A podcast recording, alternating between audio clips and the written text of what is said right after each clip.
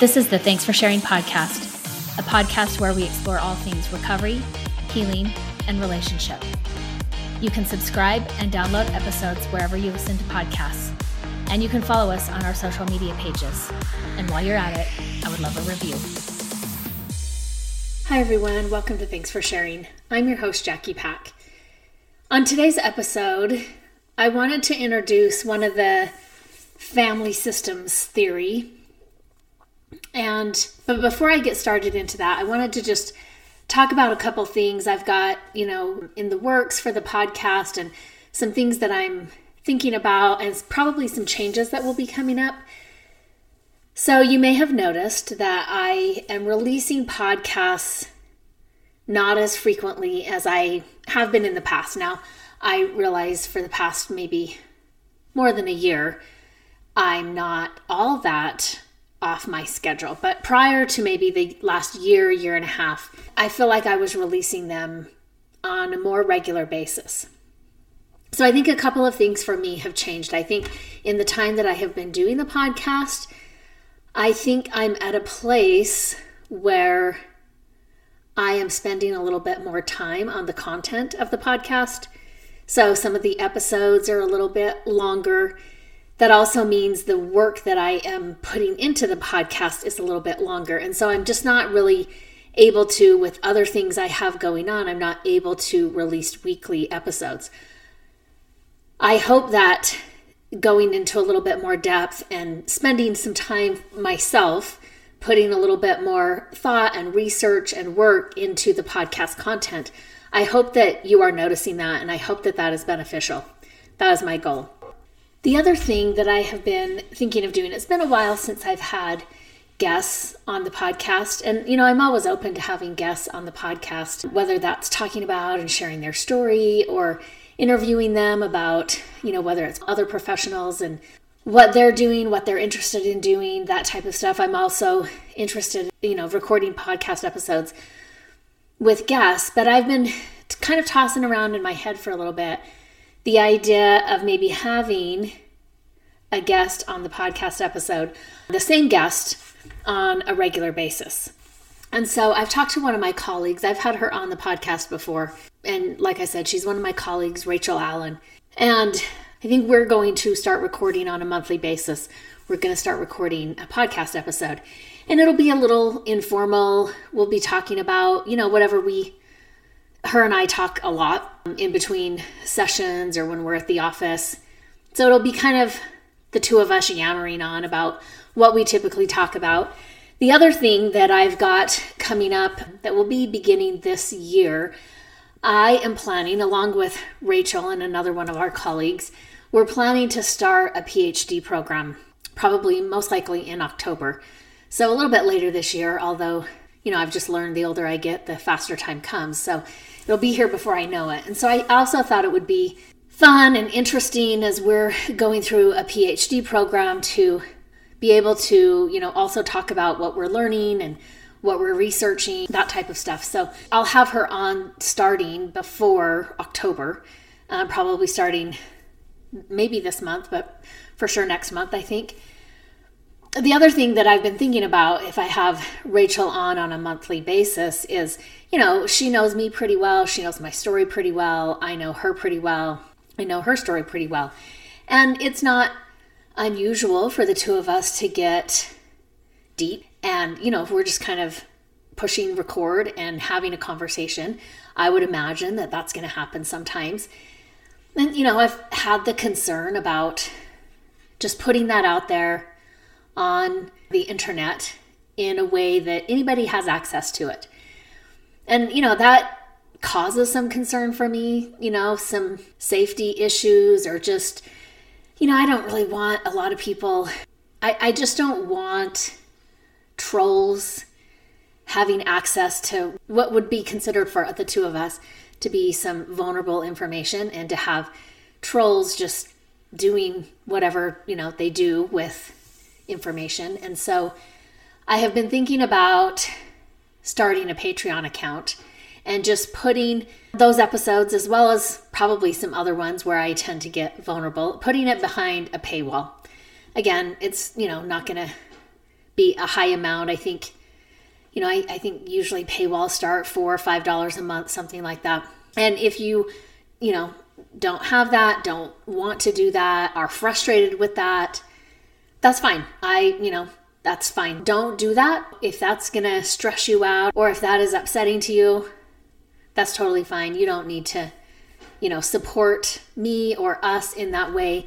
But I just feel like for our own, I know it's not going to keep all the trolls out, but I feel like just, you know, to add an extra layer of caution I, I think I'm going to go ahead and do that and start Patreon account for Thanks for Sharing and just put particularly those episodes, but maybe some other ones as well. I feel like in the last couple of episodes, I've gotten a little bit more vulnerable than in the past when I've been recording. And so I think that I will be doing that. So I will certainly make that announcement when Rachel and I are going to start recording, and I will make that announcement when I have a Patreon account set up and ready to go. So, those are just some of the changes that are going to be coming to the podcast, and I hope that you find them beneficial. I think they will be. I think, you know, we can put some good content out there that way. So, anyway, I hope that's beneficial. I will update everyone, all the listeners, when that is set and ready to go. So, on today's episode, I wanted to talk about, like I said, I wanted to talk about one of the family systems theory. So, the one I'm going to talk about today, there's a couple of them.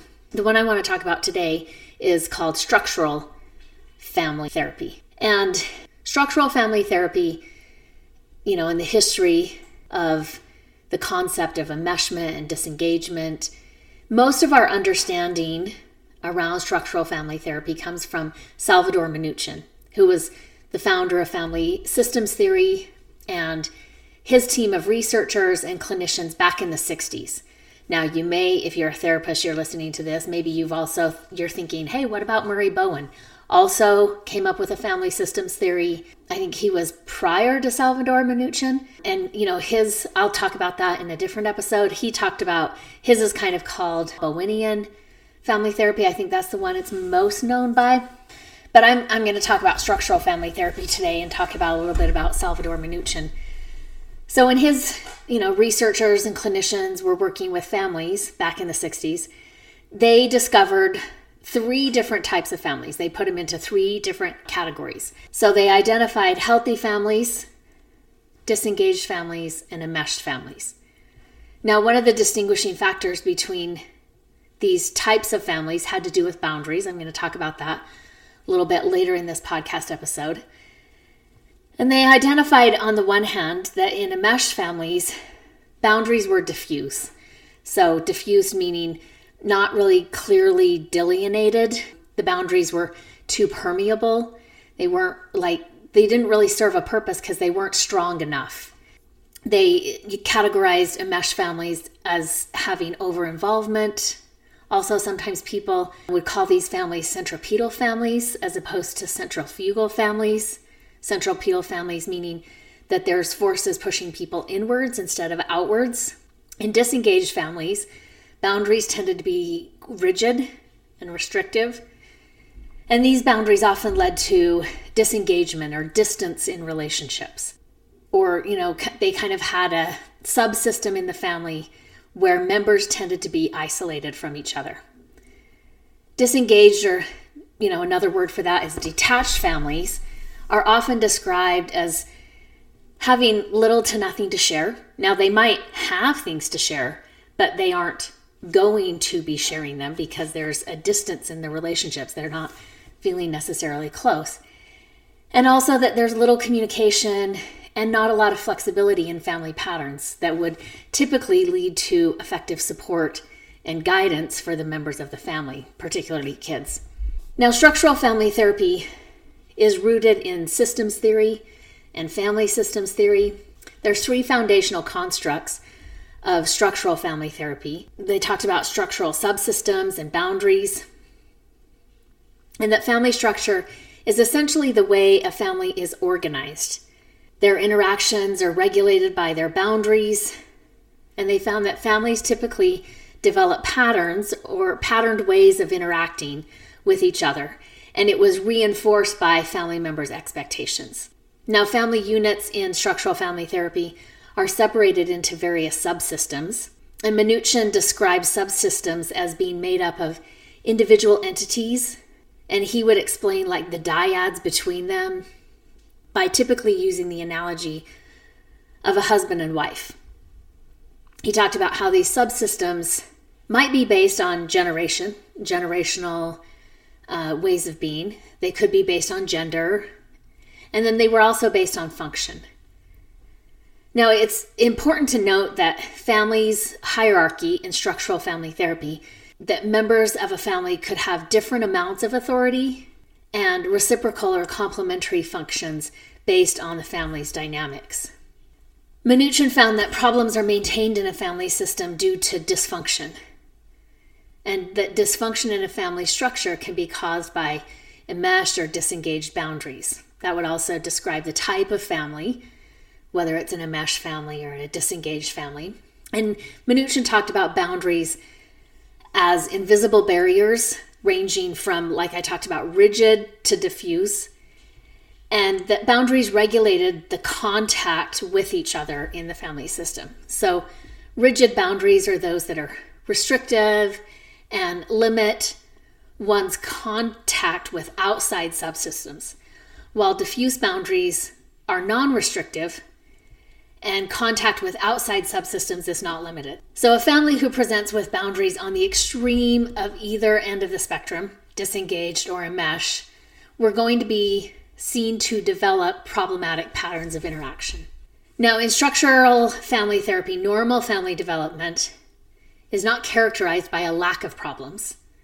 So, in healthy family systems, it's not that healthy family systems were problem free, but instead, these families had developed a functional structure for dealing with their problems. So, one of the things we talk about is that in healthy family systems, Again, no family system is 100% healthy or problem free, but in healthy family systems, they are adaptive and they're flexible. And so throughout the lifespan, families will, you know, encounter various struggles depending on different developmental stages or situational crises that arrive. They also found that part of a normal family development is to establish a functional hierarchy that also then can adapt to change. So maybe initially, you know, you've got the hierarchy of parents, but the older that the kids get, they have more input, they have more involvement, their ideas are more considered and implemented as part of the family. Minuchin also said that it's normal for families to experience anxiety and disruption as kids grow and change and family members grow and change. And he warned clinicians not to mistake growing pains for pathology. Now, Minuchin's model of structural family therapy began as a way of identifying and treating problems within family systems, and he believed that problems were not individually based, but instead were a function of the family's homeostasis, that all families would move towards a homeostasis or a balance. And again, that's going to look different in a healthy or adaptive, flexible family system. Their homeostasis in a disengaged family system is going to look different and homeostasis in a enmeshed family system is going to look different. One of the things that I have found working with families or with individuals who are part of families, as we all are, is that that homeostasis is kind of a inherent I mean it's not inherent like it's we're born with it, but it's shaping us and we know it. We know it even if it's never spoken, even if you know, we're not told, like, hey, let's move towards homeostasis, or our family system is unbalanced, let's move back towards what we feel like is a comfortable balance. Family members just kind of feel that and will respond accordingly. Now, Minuchin had basic assumptions of family. So, structural family therapists tend to assume the following they assume that families are capable and competent in solving their issues that rigid or enmeshed boundaries will prevent closeness and growth in its individual family members. The individual systems are often a result of the entire family system and not just the individual. That each family has subsystems which hold on to different levels of power.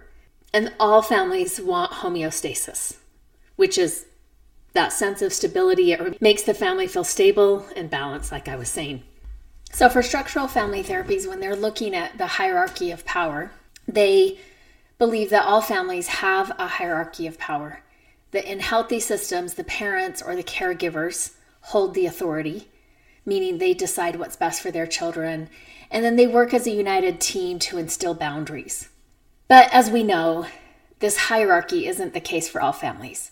In some family systems, children seem to run the house, parents kind of running along behind, maybe begging kids to do what they want them to. But ultimately, the kids call the shots and the kids make the rules, and parents seem to fall helpless to the demands of the kids. In other households, maybe only one parent has all the power and they are not united as a team. The other parent who doesn't have the power might become subservient to the other parent, which can result in a lopsided structure. Children could feel afraid of the powerful parent. I also find that children may have a disrespect for the subservient parent. The powerful parent might use threats, hostility, or even violence to man- maintain their role and to maintain their power. And then that whoever holds power is the one who's ultimately making the decisions. If the power consistently fluctuates, then it would leave family members feeling confused and untethered. And they found that this is especially true for children, that without consistency, they don't understand which rules they need to follow. Sometimes the rules depend on the day or they depend on the week and that kids might rebel or start to defy their parents if this pattern of inconsistency persists. Now, let's talk for a minute about boundaries and how structural therapist and structural family systems theory looks at boundaries. So, structural family therapists measure dysfunction based on boundaries and how family members adapt to different stressors or maybe don't adapt to different stressors. So, again, in functional families, like I said, family members are flexible, they're adaptable, and they're fairly easygoing. They tend to have clear boundaries, but they can also adjust these limits as needed. Dysfunctional families, on the other hand, which both enmeshed family systems and disengaged family systems fall under that umbrella as dysfunctional. So, dysfunctional families, on the other hand, tend to have either rigid or overly enmeshed boundaries. Like I've said, rigid boundaries tend to be strict and inflexible. In these households, members are expected to follow certain beliefs without question. Now, these beliefs can include anything from religious affiliation to food preferences to what kind of occupation the children should aspire to have. Rigid family systems rarely support individual thought, and instead, members are accepted by their willingness to conform to the status quo or the expectations of the family system or those with a hierarchy, probably parents. In enmeshed family systems, the boundaries are often blurred or they're non existent or they're so loose that they're not really functional. Some signs of enmeshment that structural family therapists have identified include family members taking on the emotions of other family members. You know, I see this a lot sometimes when I'm talking with clients about their emotions, you know, maybe they're people pleasers. That would be a sign of taking on the emotions of other family members. You know, sometimes when I used to work with, or sometimes still when I do, I used to work with more of a family system, younger kids, maybe young teens or teens.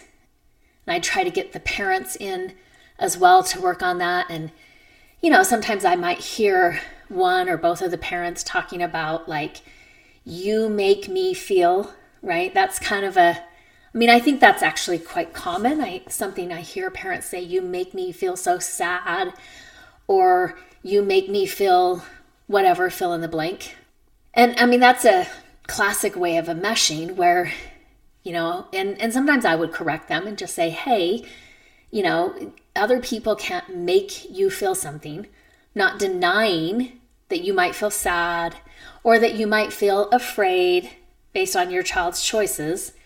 But those are your feelings, those are your emotions, and you need to work through that. You need to own that, and then you need to start working through that and not necessarily use that to try to get your child to do what you want them to do. Another sign of enmeshment can look like feeling like you're not allowed to be close to people outside the family. You know, sometimes, you know, if the if the kids are growing up and starting to, you know, have a girlfriend or a boyfriend, the family system or I mean it may not be two parents in the family, but the family system is going to start to feel neglected, right? Instead of that being a normal part of growing up and celebrated and the family being open and welcoming to the outsider, the family system wants that loyalty to them and to them first, always. And so, outsiders or people that they might form a friendship with, friends, like I said, romantic partners, they're going to be seen as more of a threat to the family system, to the closeness that enmeshed family systems tend to think that they have. Another sign of enmeshment is spending all of your free time with one another. So the family, you know, even if there's free time, they are doing all of that together as a family and not necessarily, you know, like this family member goes with this friend and this family member goes with a girlfriend and mom is doing this. Like they tend to, if there is free time, the whole family system needs to be spending time together. Often there's not really a sense of privacy in enmeshed family systems. Again, you know, like a closed door or a lock on the phone can be seen as, you know, parents might have too loose of boundaries around that. And so there's not really a sense of privacy. Also, sometimes, you know, parents might too openly talk about problems in the marriage or problems with, you know, if there's a divorce in the family, they're too open in sharing the information about divorce or around why the the divorce happened. And it's not really age appropriate for the kids. Now sometimes kids are pretty used to that. And it gives them a sense of power knowing that or having access to that information so sometimes that can be a little bit hard to try to set some functional boundaries around you know the, the kids might not like that um, restriction to power, and parents may feel like there's nothing wrong with sharing this information with their children. Another sign of enmeshment is parents seeking their child's approval. You know, sometimes it's that like, my child is not just my child, but they're my best friend, or, you know, leaning on the child for emotional support. Those are going to be signs of enmeshment. And then the other one is, you know, an over involvement. We're over involved in each other's lives.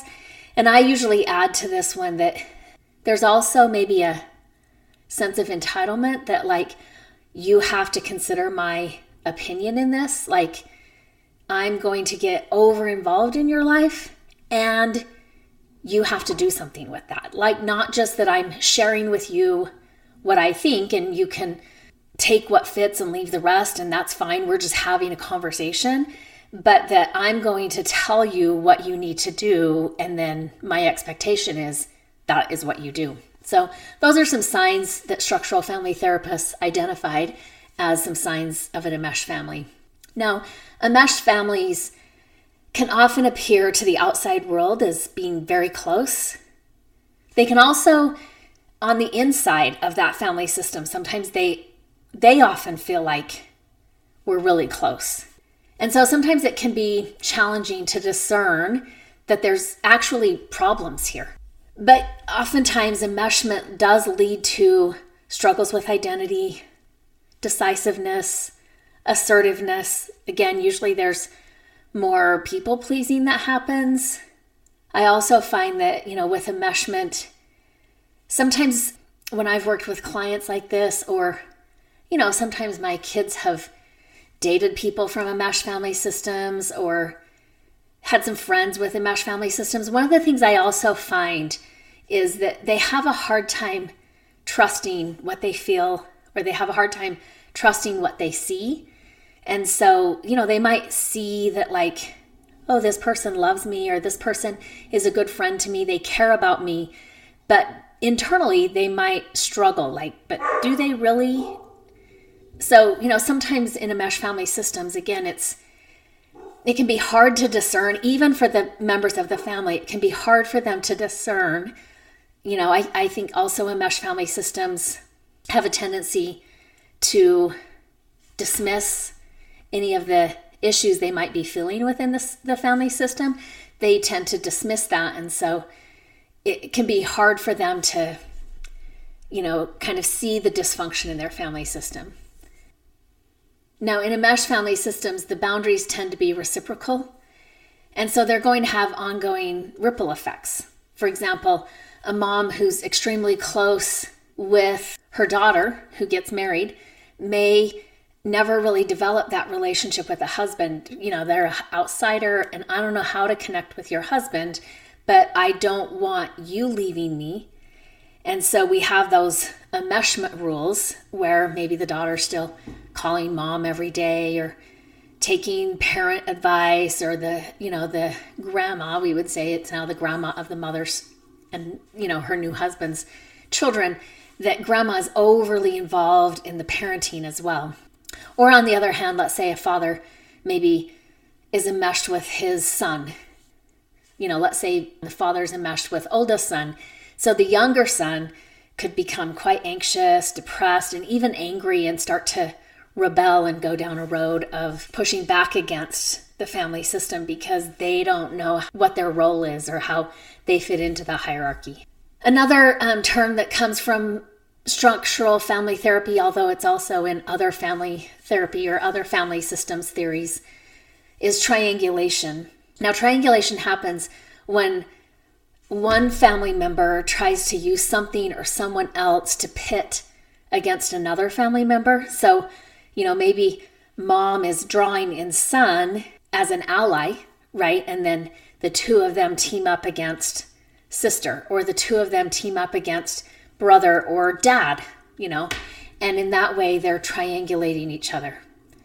Sometimes, too, it looks like, you know, they talked about triangulation in terms of if there's tension between two people, one of the ways to ease the tension is to bring in a third, right? So now we have this triangle because we have three people. And so it eases the tension of at least two of the people bringing in the third. Sometimes the child is kind of stepping in to moderate or try to play referee. Uh, maybe a parent is always stepping in when two siblings disagree, which means, you know, the siblings don't really have a chance to work through and solve their conflicts.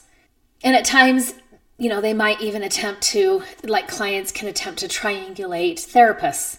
If you've got a couple and they're bringing the therapist in to triangulate and not talk directly to each other because that's where it escalates the tension. But instead, when they're both kind of talking to the therapist, I've had that example where they're fighting through me instead of actually talking to each other. They're talking to me, but it's like jabs at the other person. Another term that comes up from family systems theory is parentified children. So, parentified children don't always result from dysfunctional families, but it also is not uncommon that one or maybe more, but usually one child is parentified. Now, in cases of parentification, the parents often are relying on the child to provide ongoing emotional or physical support for themselves. I don't know if you remember, well, if you're old enough to remember the show, was it Silver Spoons with Ricky Schroder? And his dad was like this great big kid and you know super wealthy and buying all these toys and not really functioning like a parent and not really functioning like an adult and so in that situation in that comedy show which you know if you ever look back and watch that and you're not a kid it's a little bit painful i think to watch because the parentification of the child is just so apparent so sometimes you know the child is put more in an adult role in terms of providing emotional or support for a parent. You know, maybe it's physical support. If there's younger siblings, sometimes they're also caring for younger siblings. Parentification may also look like a, a parent sharing their emotional problems, their emotional concerns, maybe sharing their marital problems with their child. You know, maybe they are expecting the child to start working in the family business when they're too young to have a job, but it's kind of this like, hey, I need you. And because you're part of the family system, you have to step in and start to work at a very young age. Now, sometimes parentified children often will grow up seeming overly mature or wise for their age. They might get along more so with adults because they seem like small adults themselves. Unfortunately, even though parentified children present as responsible, they often tend to feel misunderstood and they tend to have high rates of insecurity. You know, they were kind of robbed of their childhood and had to grow up too soon and put in this place of taking care of others when initially it should have been reversed. They should have been taken care of. You know, sometimes I interact with whether it's through my kids or sometimes with younger clients and I get that this sense of, you know, maybe they're 20 but emotionally they don't quite feel that age and I would say that's usually because of some neglect. Parentified children on many levels have been neglected. You know, if they are caring for younger siblings or caring for one parent that has enmeshed with them, they're not necessarily getting the nurturing or the teaching or the guidance and support that they need to grow up and develop into an adult. And so I think that's often where the insecurity or the you know, I mean it's it can also be I mean they can present with this maturity and wisdom. And also, when you look a little bit closer, there's not actual maturity because it didn't come organically, it didn't develop in normal developmental ways. So, in this podcast episode, I kind of want to talk about the structural family systems and I want to talk about the concepts in them.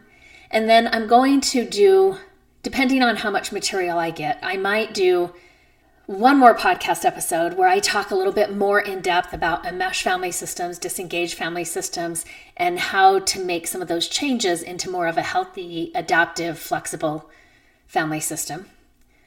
Or I might do individual ones on enmeshment and how to move from enmeshed into more healthy, adaptable, flexible, and how to move from disengaged into more healthy, adaptable, flexible.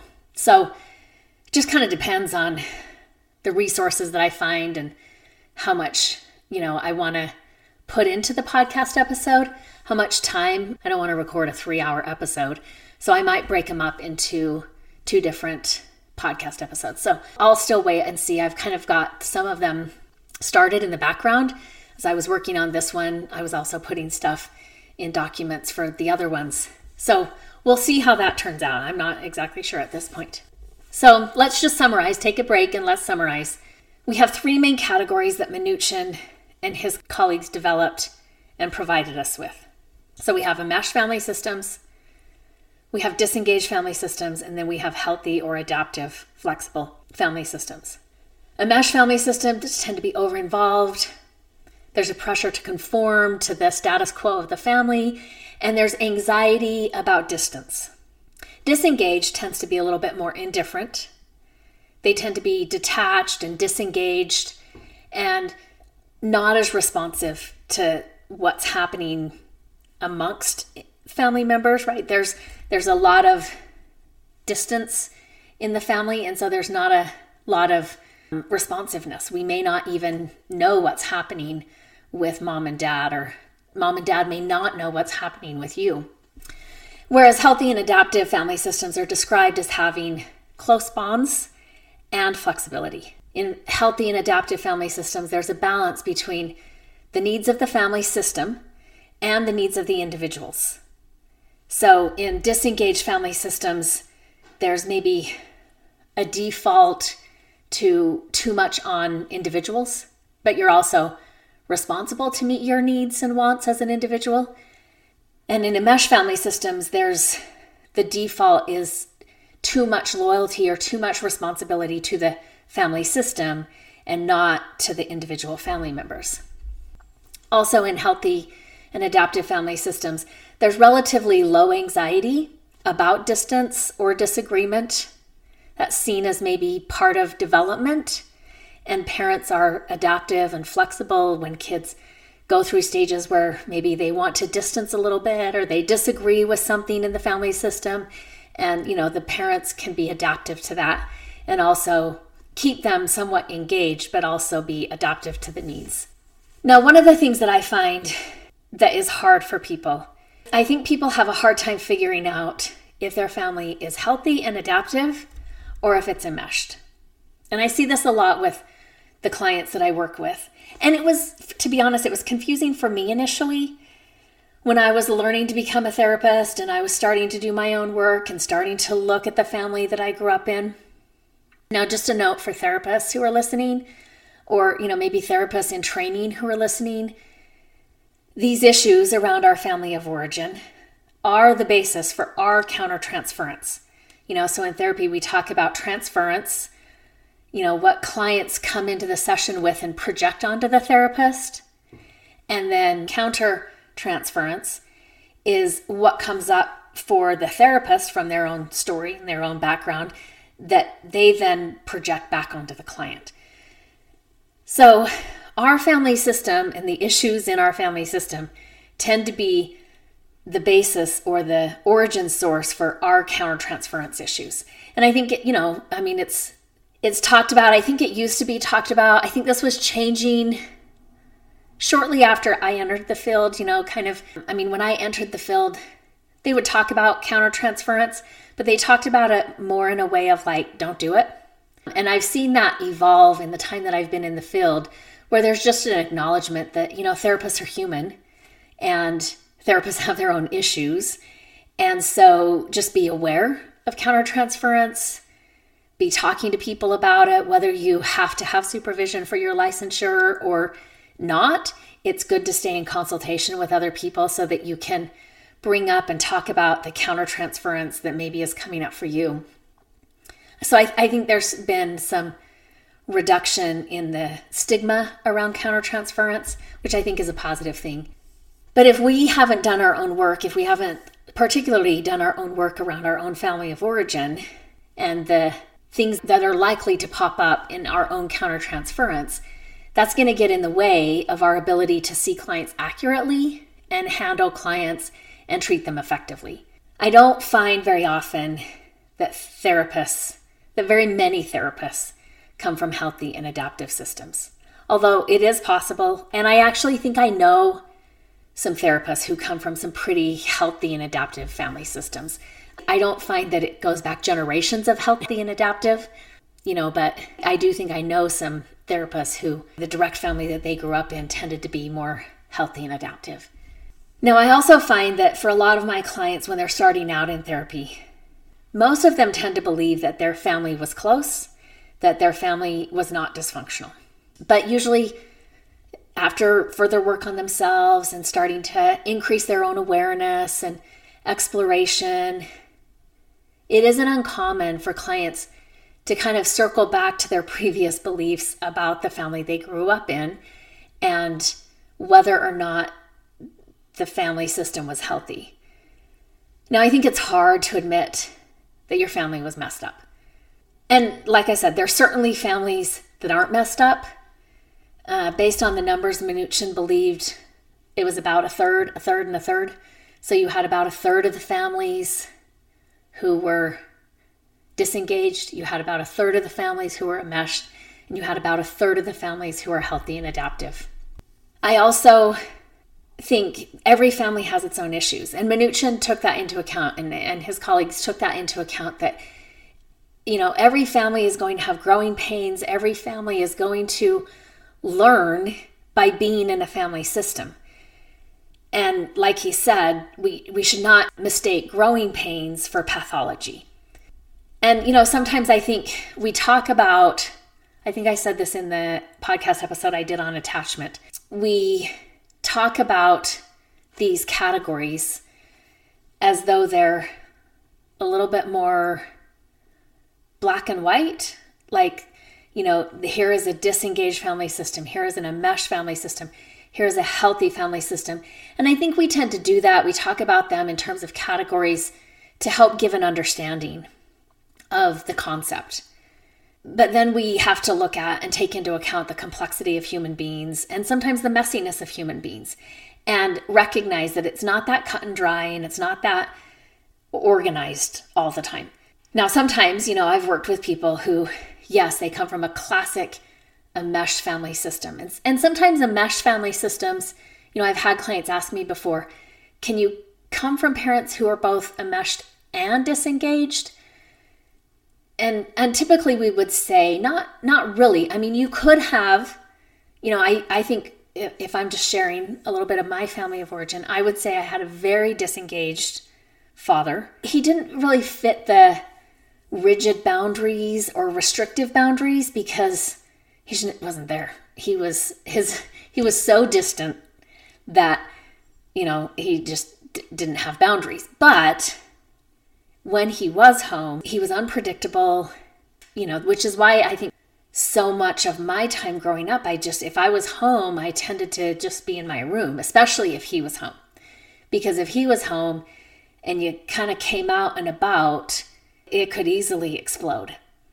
Now, when we're talking about enmeshed family systems, disengaged family systems, we're not necessarily, you know, like sometimes we're looking at this concept, understanding that other concepts can be layered on top of that. So that's also going to account for some of the complexity. So, you know, I think my father was quite disengaged, but we're not necessarily that saying that disengaged family systems are abusive, like physically or verbally and emotionally abusive, or that there's physical like violence. We're not necessarily saying that that is a sign of disengaged family systems.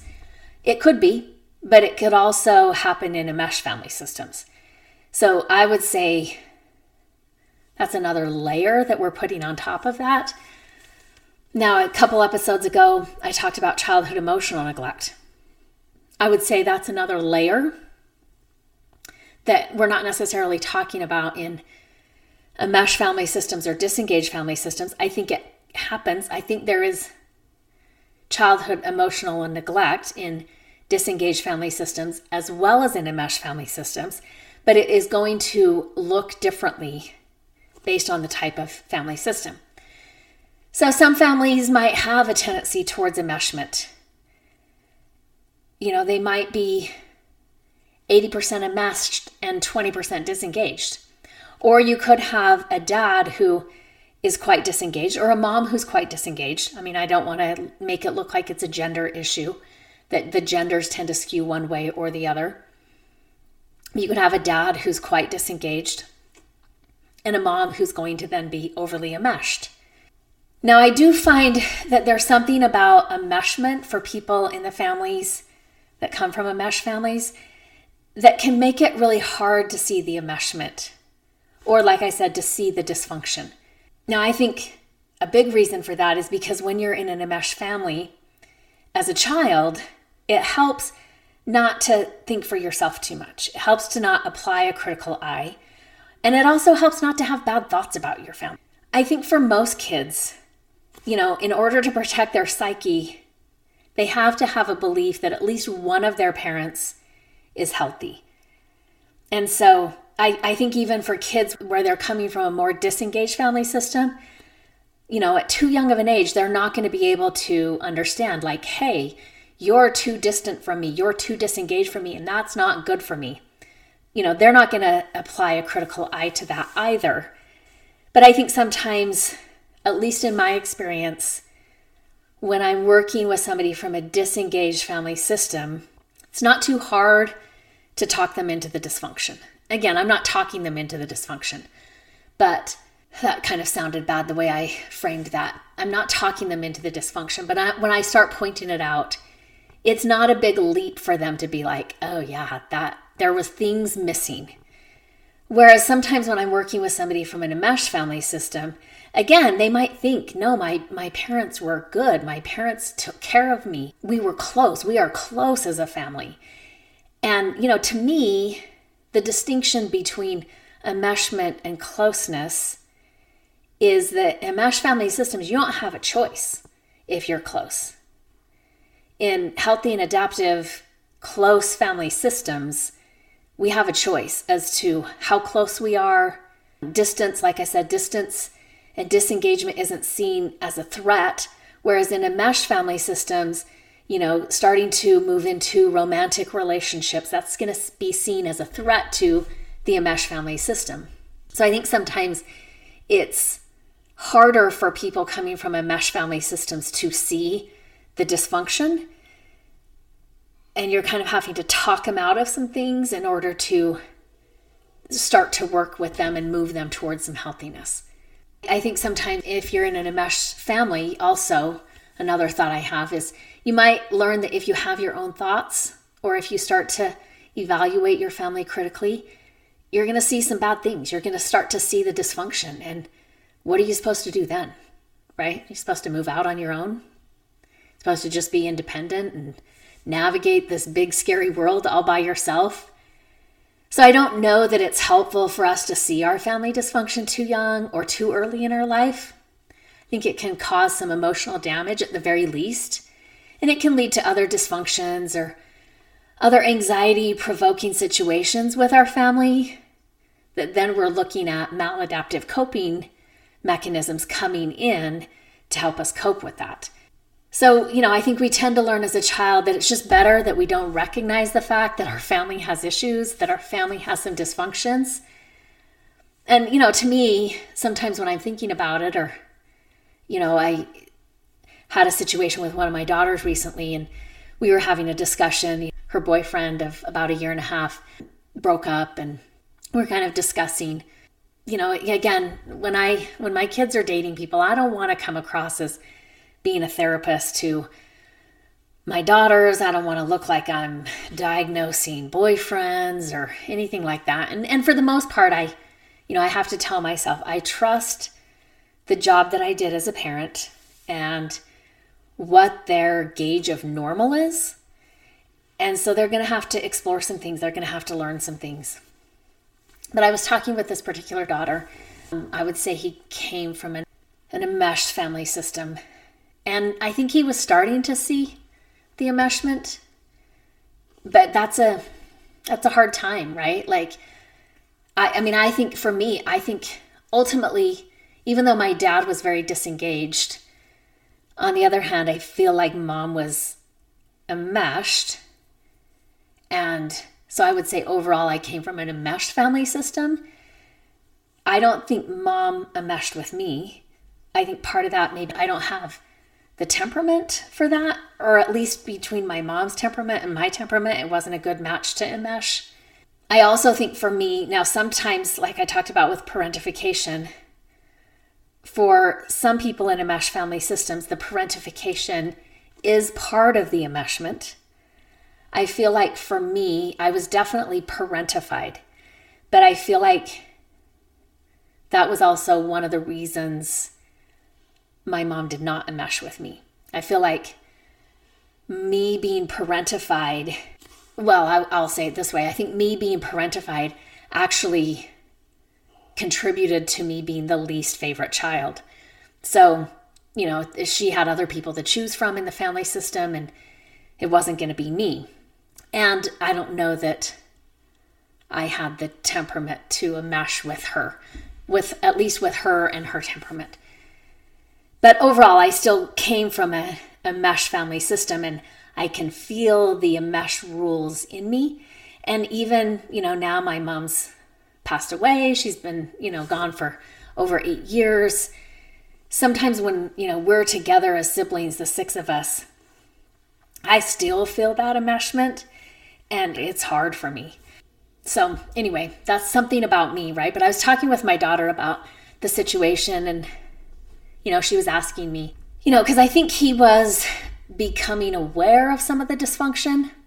Maybe I should say he was becoming as aware as he could for his age.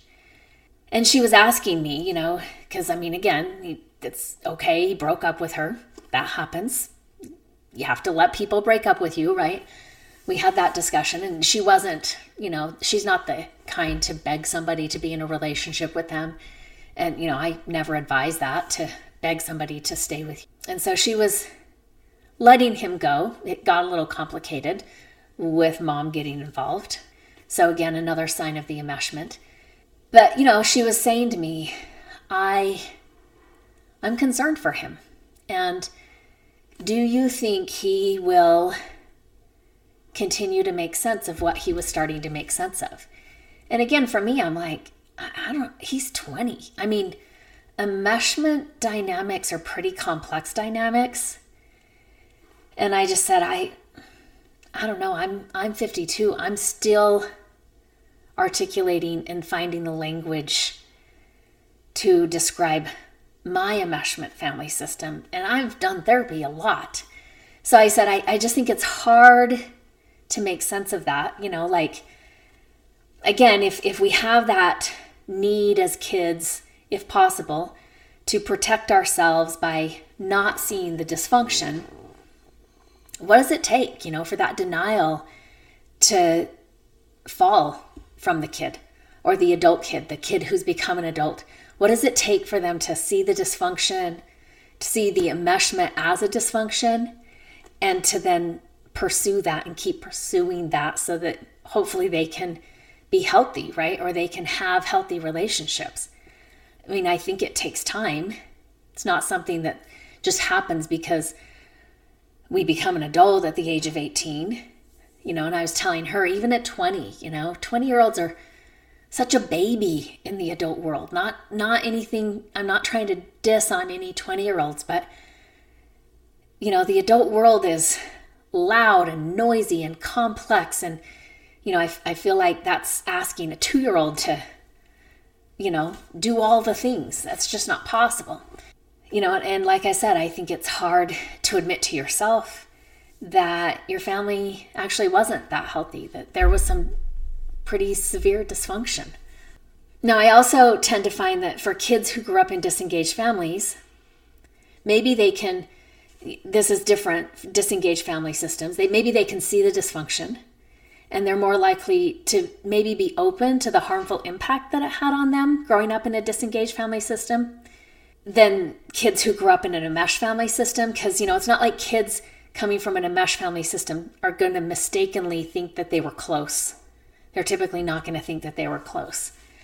They're not going to typically think that their parents, who in enmesh family systems are over involved, you know, from disengaged family systems, they're not going to think like, yeah, my parents did a really good job. I mean, they might think that initially, but it's not too hard to get them to start to see and understand where things needed to happen that didn't.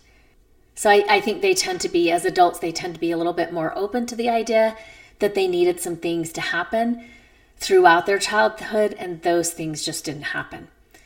I talked about in an, the episode on childhood emotional neglect that I think sometimes in disengaged family systems, you know, the needs of the kids aren't typically met.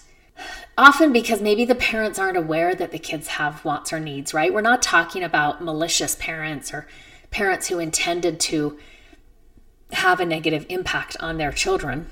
Maybe they came from a disengaged family system and maybe they've improved, you know, from the system they came from. They have more means or they are better providers than what they got.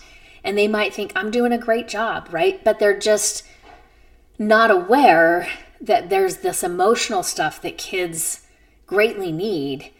And they're not aware of that and they wouldn't necessarily know how to engage on that level. Now, I want to talk for a minute because I mentioned that in enmesh family systems, you know, to the outside world, often they look close. And even on the inside, that can be the experience of family members from enmesh family systems is that my family was close.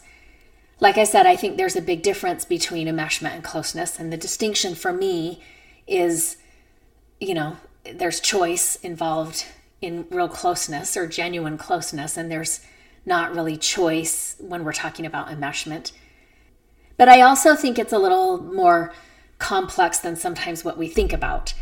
So maybe maybe this was your family, maybe you know somebody like this where you know their family seems close and you know they they talk about the importance of family closeness. Maybe they talk to their parents every day on the phone. And depending on what is normal for you, you could look at that and think, wow, that's a enmeshment right there. That's t- total over involvement. Because, you know, maybe you talk to your parents once a month or once a year or, you know, every so often, but it's not on a regular basis. And so this much talking can seem like a dead giveaway that this family is definitely enmeshed. Well, not necessarily. That could be a healthy family system that is close. There's really no way to know just by looking at the frequency of communication or, let's say, the frequency of family get togethers. And we can't really make the determination just from the outside looking in. You know, the difference is the emotional communication about those behaviors. So, okay, what does that mean? The emotional communication about the behaviors. Well, when a family is just close, let's say they're healthy and adaptive, there's good bonds. They are close. They might be involved in each other's lives, or they not might not be too involved in each other's lives. They might only talk every so often. But that's just not the indication about enmeshment or disengagement, right? The frequency of how often families are connecting or talking or spending time together. And I think it's important to be clear about this because I think it can be really easy to judge a different family system than your own based on what is normal or comfortable for you. And again, it's just a little more complex than that. We can't just look at a family in terms of their behavior or what we see, we observe as their behavior, and decide what category they belong in. Typically, you have to spend some time inside the emotional field of the family to get a feel for what type of family they are. You know, so as a, as a therapist, I'm, I'm asking a lot of questions about my client's family family of origin, the family they have now, also they're sharing that that's not uh, abnormal for clients to be sharing that and so I, I feel like i you know not off the bat i'm not determining that off the bat. But you know i get to know my clients fairly well and i feel like i spend some time in that emotional field of their family and start to get a feeling for you know what type of family system this is. You know i, I would say if you marry into a family system and you're spending some time in the emotional energy field of that family system, again, if, if you know what type of family system you came from, so that you can say, okay, here's my normal, here's my baseline, here's what I'm comfortable with. And I need to keep that into account because I'm going to be having my own biases when looking at this new family system. You know, we can start to get a feel for what that family system is like also, we'll pick up on what emotional messages are going on within the family. Sometimes more so than the family members. You know, they, because I think, particularly with enmeshment, the messaging can be pretty subtle, but it's also pretty clear and pretty, um, there's high expectations around it. You know, so some of the questions I'm asking myself are what's what's the emotional messaging going on within the family? You know, does this individual get to be a person and does the family adapt for what they want or need or is what they want and need dependent on what the family has decided they want and need? You know, do they bring in if this person is married or dating somebody or whatever, do they bring them in as part of the family or are they more resistant to that? you know, is there certain pressures to conform or to do things? Is there undue pressure? Is there intolerance of certain behaviors that we might call individuation? We know that differentiation, or another word for that is individuation, are present in a healthy family where you'll have, you know, good bonds. And again, they can be frequently involved in each other's lives but it's flexible and it doesn't cost the person their individuation to participate in this family system. So, okay, let's make that clear again. This distinction between healthy family systems where there's closeness and the closeness that I've described in enmeshed families is that in enmeshed families, closeness isn't really a choice. In enmeshed families, there tends to be emotional messaging and pressure put on the individuals in the family to be close, to stay close. You know, your number one loyalty is to family, and particularly family of origin. and individuating is seen as a threat to the overall family system, where the identity of the family is prioritized over the identity of individuals that make up the family. So, in this way, enmeshed families can also be inflexible and they can be rigid. And, you know, like I said, the kids' needs in disengaged families typically aren't met. Maybe parents don't have an idea of what those additional needs are besides, you know, food, clothing, uh, place to live, maybe even, you know, extracurricular activities that you're involved in.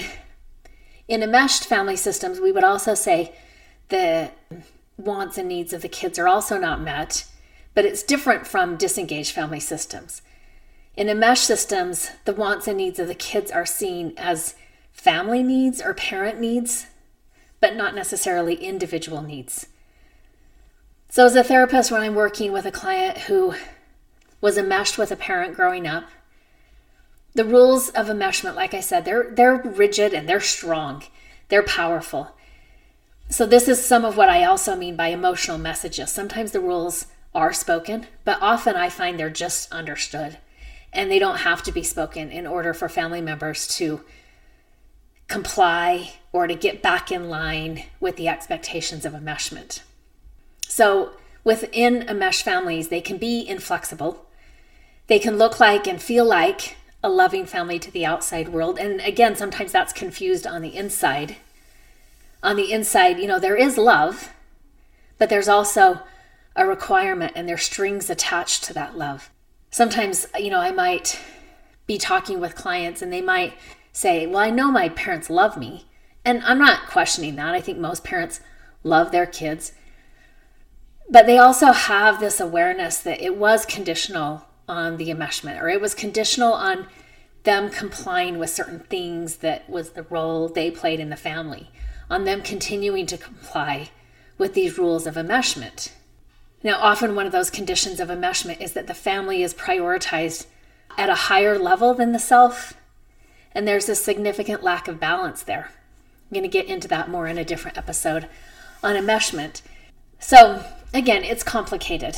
When I talk to families about, or when I talk to clients about it, it's complex. It's hard for us to see up front. I, again, I just want to say again, it's it's hard to admit the dysfunction of your family system.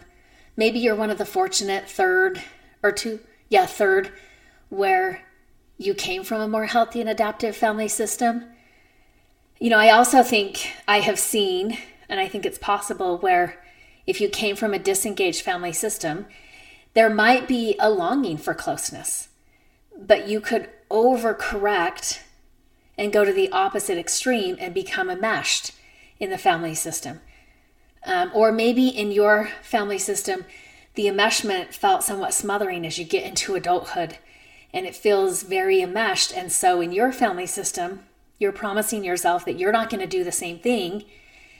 And you tend to be a little bit more disengaged rather than enmeshed. So, again, I, I think it's important to know there's a third option, there's a middle balance, there's a stable place in the middle.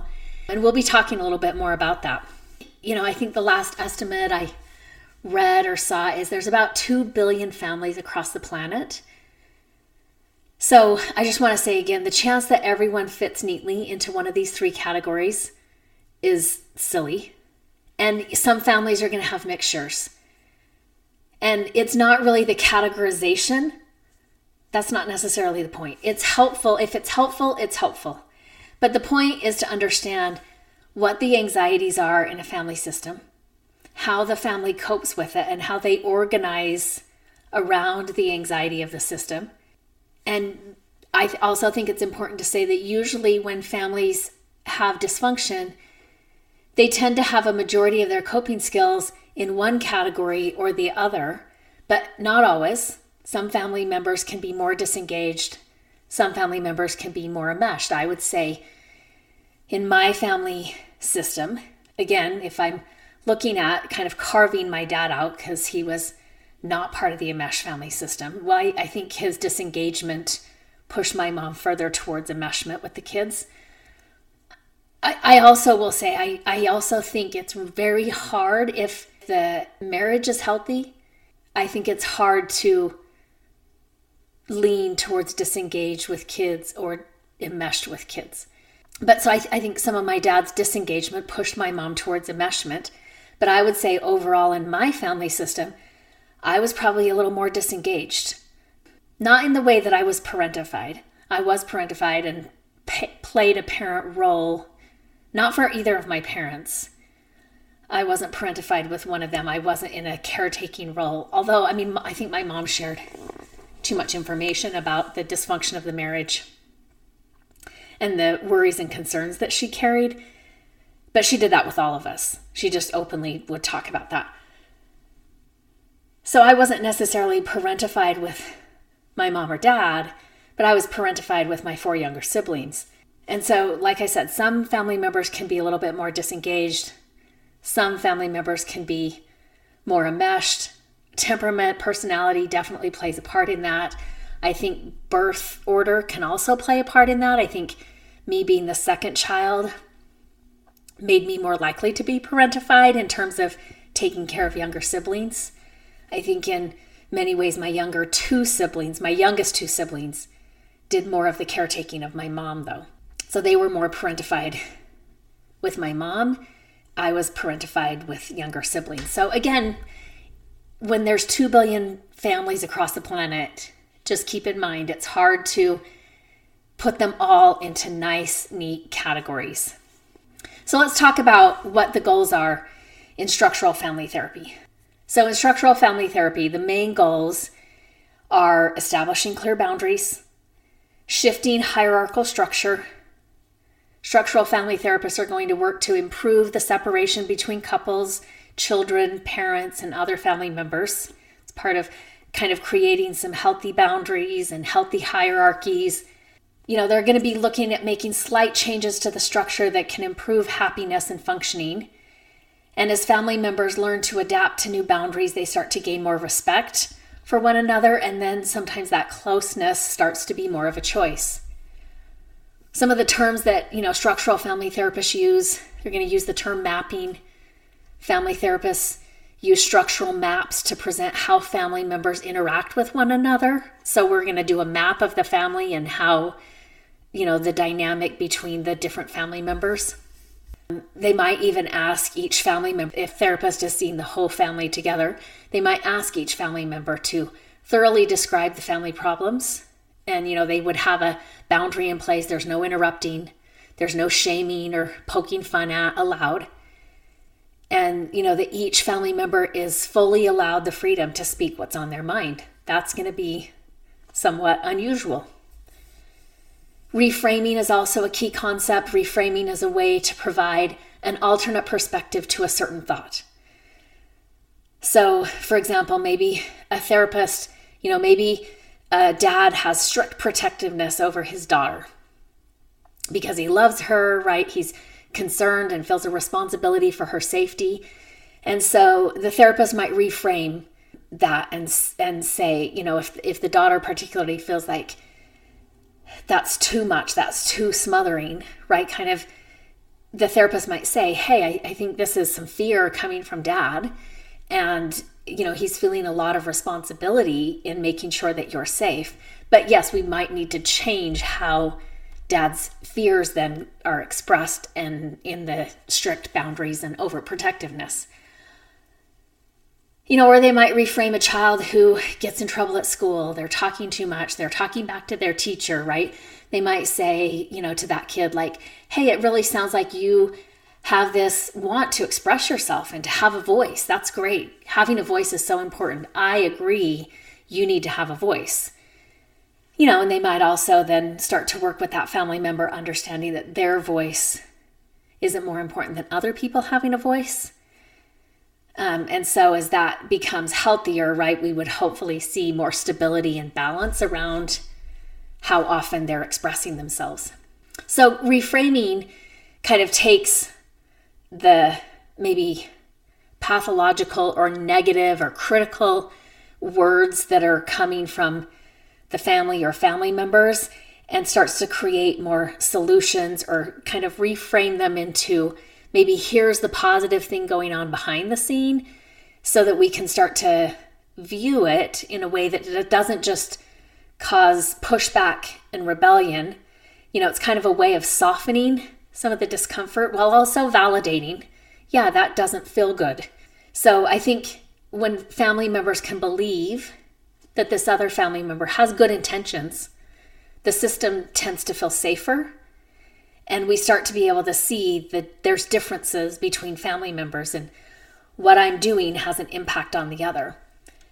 So, as a result, structural family therapists are looking to have the members become less hostile, less judgmental, less critical, and less self serving. Another term used in structural family therapy is enactment. Enactment refers to families engaging and interacting with one another. You know, so sometimes we'll talk about this dynamic between the two of you but if I if I'm sitting in a session and I'm working with a family, or even if I'm just working with a couple, and I'm finding them a certain I'm observing an interaction with them, you know, I'll talk about this enactment that I'm observing, that I'm watching.